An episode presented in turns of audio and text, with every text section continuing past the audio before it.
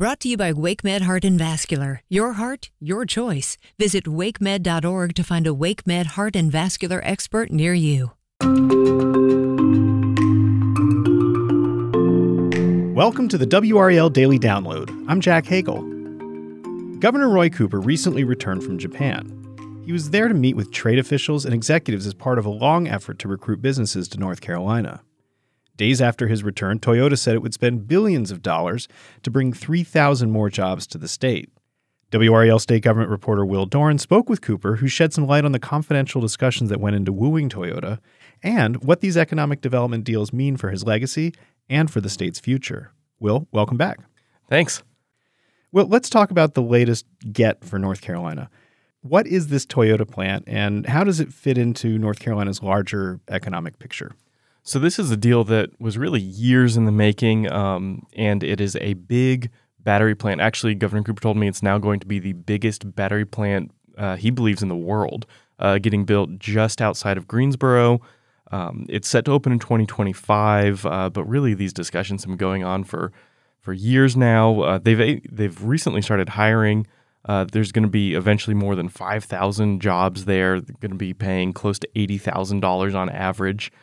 But it's also not free for the state. Uh, we're giving Toyota more than $800 million in tax breaks and other incentives. Um, but this is a big kind of theme of Cooper's administration is luring uh, specifically the clean energy manufacturing industry to North Carolina. We've got this Toyota plant. We've got uh, VinFast, which people may have heard of, a Vietnamese electric car company that's set to open up a factory in Chatham County. Uh, several other examples, uh, we've spent billions of dollars in incentives on luring this new industry to the state. So, what is clean energy manufacturing? Uh, can you define that and tell us what it means more broadly for the North Carolina economy? Yeah, so it's this kind of burgeoning new industry as you know car makers start building more electric vehicles, as utility companies start looking more towards uh, you know renewable energy. Somebody's got to make all of this stuff, and there's really not a whole lot of infrastructure in place. And so, what the governor told me is that he kind of made this decision several years ago to position North Carolina to be the the tip of the spear, basically, uh, as these companies start ramping up, as electric vehicles become more commonplace, as you know, there's a bigger push for offshore wind and electric boats, and you know, just kind of moving towards more climate friendly uh, modes of transportation and energy and things like that. And so he thinks that that's going to be a, uh, a winning proposition for the state for you know, hopefully generations to come. Now, you mentioned that under Cooper's watch, the state has spent billions on luring these companies. Is there any skepticism around that investment? Sure. I mean, like anything dealing with climate change, it's going to be polarizing. I spoke with Donald Bryson, uh, who leads the conservative John Locke Foundation in Raleigh. Um, he is against government subsidies in general and also really specifically skeptical of the electric vehicle industry. You know, he pointed me to this recent poll that shows most Americans aren't really interested in buying electric vehicles. They are still pretty expensive. People are concerned about their range. There's some other issues. Um, so he's worried that you know we're making be making this big bet on something that there's not a whole lot of demand for. Um, he also told me that he's worried about the human toll behind all of this stuff. You know, he pointed to human rights violations in China and Africa, where a lot of the minerals that you need to make these batteries get mined. You know, I pointed out, hey, you know, the oil and gas industry has a very similar track record in those same places. And he said, well, you know, to be fair, I don't think the oil and gas industry should be getting government subsidies either. But mostly, he fears that this is just a poor strategic decision for the state uh, that Cooper has made. Uh, he believes more for politics than economics uh, you know, if electric vehicles do kind of fail to take off. But on the other hand, I also spoke to Gerald Cohen. He's the chief economist for the Kenan Institute of Private Enterprise at UNC, and he thinks Cooper is making the right calls. He says the demand for clean energy isn't dri- being driven by politics, it is being driven by the market, and he thinks that this is an industry that is going to keep growing. Um, he's a former Obama administration official, former Wall Street guy. Uh, he said he actually agrees with Bryson uh, that incentives are probably not a very good thing, but you know everybody does it. He said if every state you know could agree to stop doing incentives, everyone would win. But if you want to play this game of getting factories, you have to offer incentives. So he said the bigger question is really just for state officials to figure out okay, which industry should we focus on with these incentives, or should we just get out of the game entirely and spend these billions of dollars on, you know, bolstering the education system and just kind of, you know, forget about trying to use incentives to lure factories here. Well, let's take a quick break. When we come back, we'll hear more about what goes into getting these deals done and what they could mean for Cooper's legacy. Stick around.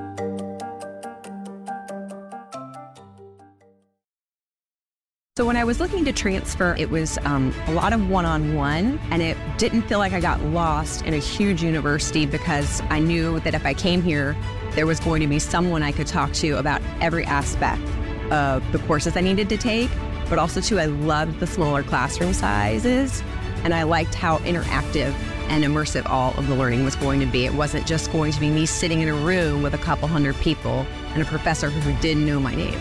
To find out more about transferring to William Peace University, visit peace.edu. More great news for Cary commuters. With the new Go Cary app, you can track your bus live on the interactive map feature. Stay informed with the latest news and service updates right at your fingertips. Save your favorite locations and routes for quick and easy access, making your daily commute a breeze. Plus, with the Go Cary app, you can easily connect to gocary.org for even more resources and information. Best of all, the Go Cary app is absolutely free to download on the Apple and Google Play stores. Go Cary, where getting there is just a tap Welcome back to the WRAL Daily Download. We're talking with WRAL state government reporter Will Doran about job creation in North Carolina. Will, these deals can look good for any governor. Job creation is, after all, a bipartisan thing. What does all this mean for Cooper, you know, his legacy and his future? You know, he's only got about a year left in the job. Yeah, you know, I asked him that exact question, um, and he kind of dodged it a little bit. Um, you know, I said, you know, when you are working on these deals, are you are you thinking about your legacy? Are you thinking about you know kind of your next step once you leave the governor's office? And he said, well, you know, I'm really just focused on the day to day. You know, he's still got 14 months left in office, and he he told me he's actually got um, some you know more meetings set up. Uh, he, he said that you know these economic development things are confidential, so he couldn't give too many details. Um, but you know, he said he's still just trying to focus on you know, kind of running through the finish line here and not really thinking about, you know, okay, does this set him up to, you know, go into, you know, the industry or something like that after he's done being governor. But I also talked with David McLennan. He's a political scientist at uh, Meredith College in Raleigh.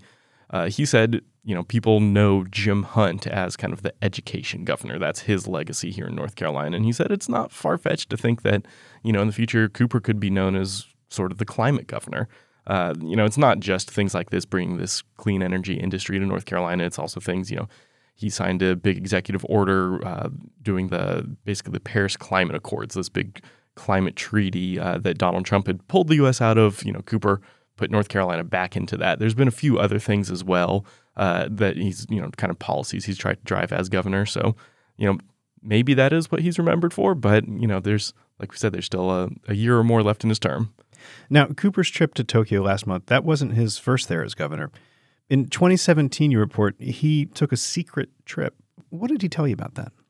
Yeah, so it was, it sounds like really just kind of this whirlwind time. He was told with less than 24 hours advance notice, hey, the Toyota bosses want to meet with you. Um, he had to actually, you know, run up to DC to grab his passport hop on this plane, to Tokyo, go and basically convince them why they should build a car plant in North Carolina. And we had this site in Greensboro that we wanted to pitch for them that, you know, state officials thought could be good for an auto plant. And so he rushes to Tokyo with a few of his top aides, makes this pitch, and he fails. The plant goes to Alabama instead. And you know, it seems at the time like, you know, this is a big loss for North Carolina. But what he told me is he's actually glad that that failed. He said, you know, that was a, a window that closed, but it was a huge door that opened because he said he, you know, he kept up these discussions with the Toyota folks even after his pitch didn't work. They told him, look, North Carolina just doesn't have the supply chain, the other things in place that we want for a car factory. But we're thinking of really expanding our electric vehicle fleet. You know, this is 2017. Things have really taken off since then. And they said no one really has the supply chain in the US anywhere for that. So, you know, if North Carolina wants to keep partnering with us, you know, here's your opportunity. Like this is this new market, this new industry. And Cooper just kind of ran with that, he said. And, you know, fast forward five, six years, you know, they've been working. The community college system has been starting new programs to train people. You know, even some high schools in the Greensboro area have you know new classes in place. Um, so you know, there's really kind of been this effort, not just you know to get incentives, but to really start training up the workforce here in North Carolina for that. So once a company decides that it wants to come to North Carolina and try to cut some sort of economic incentives deal, how does that come together? Does the governor call up the Secretary of Commerce and say, "Hey, let's let's figure this out. You know, you need to make this happen," or does he call legislative leaders and and make the pitch for state funding? How does that work? All of the above, yes, and more. Um, you know, the Commerce Department's involved. They were actually, you know, they're they're involved in these trips that Cooper is taking to Japan to you know be in these meetings. Legislative leaders know about it. You know, they're obviously in charge of state funding and you know helping get these incentives approved.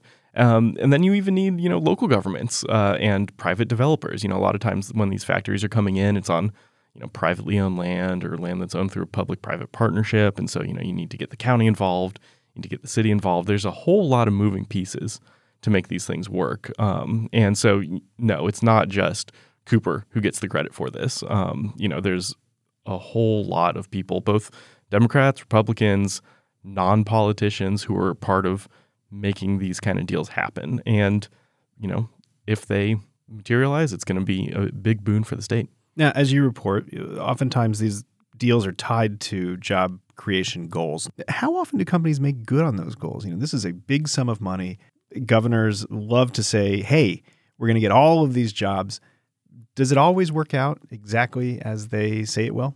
No, of course not. Um, you know, anything, you know, in the private industry, you're going to, you know, have misses. You know, maybe the business doesn't end up creating quite as many jobs as it thought it would, or maybe the business just goes out of business entirely, never materializes. Um, you know, there's uh, I, I, mentioned I spoke with uh, Gerald Cohen from uh, UNC. He mentioned, you know, even Warren Buffett only has about a 56% hit rate. Uh, you know, and he's the most successful investor ever. So, you know, you can't really expect uh, government officials to be uh, better at picking winners than him. Um, but, you know, that that's a big part of the reason why Toyota has actually been such a huge prize. I mean, it's, you know, it sells more vehicles than any other company in the world. You know, as far as kind of reliability and stability, people think, hey, this is a pretty safe bet for us to be, you know, sinking our money into. Um, Cooper has come under flack for, you know, taking some kind of long shots on some other things. Um, I mentioned the the VinFast plant uh, that's going to be, you know, making electric cars in Chatham County once that opens. Recently, its stock has kind of taken a tumble it has gotten some private investors to kind of come in and you know say, hey, we still believe in you. But you know, there's been a lot of skepticism, um, you know, of, of, Cooper's critics and also just you know other people around the state who say, hey, you know, we we threw it was over a billion dollars in incentives, to, you know, to VinFast plant, and was this really the best idea? Um, we'll see how that pans out. But yeah, you know, you can never expect everything to work out, but obviously on your biggest bets, you want them to work. Well, we know that you'll be watching uh, how VinFast moves forward and, of course, how Toyota grows in this state. Thanks, Will. Thank you. That's WRAL State Government reporter Will Doran. For more on his interview with Governor Roy Cooper, visit the NC Capital section of WRAL.com. I'm Jack Hagel. Thanks for joining us, and thanks for listening to the WRAL Daily Download and for making us part of your morning routine. Another great way to get WRAL news is the Morning Briefing newsletter. It's a daily email with Triangle news, events, and headlines to help you get ready for the day. Sign up at wral.com/newsletter.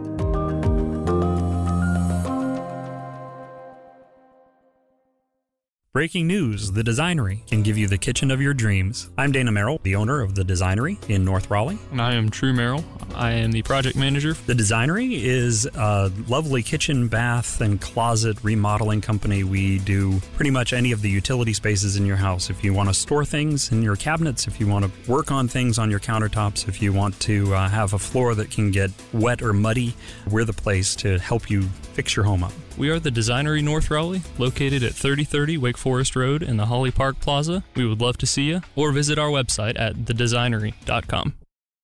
Save big on your Memorial Day barbecue, all in the Kroger app. Get half gallons of delicious Kroger milk for 129 each, then get flavorful Tyson natural boneless chicken breasts for 249 a pound, all with your card and a digital coupon. Shop these deals at your local Kroger today or tap the screen now to download the Kroger app to save big today. Kroger, fresh for everyone. Prices and product availability subject to change. Restrictions apply. See site for details. Step into the world of power, loyalty, and luck. I'm gonna make him an offer he can't refuse. With family, cannolis, and spins mean everything. Now, you wanna get mixed up in the family business. Introducing The Godfather at ChumbaCasino.com. Test your luck in the shadowy world of The Godfather slot. Someday, I will call upon you to do a service for me. Play The Godfather now at ChumbaCasino.com. Welcome to the family. No purchase necessary. VGW Group. Void where prohibited by law. 18 plus. Terms and conditions apply.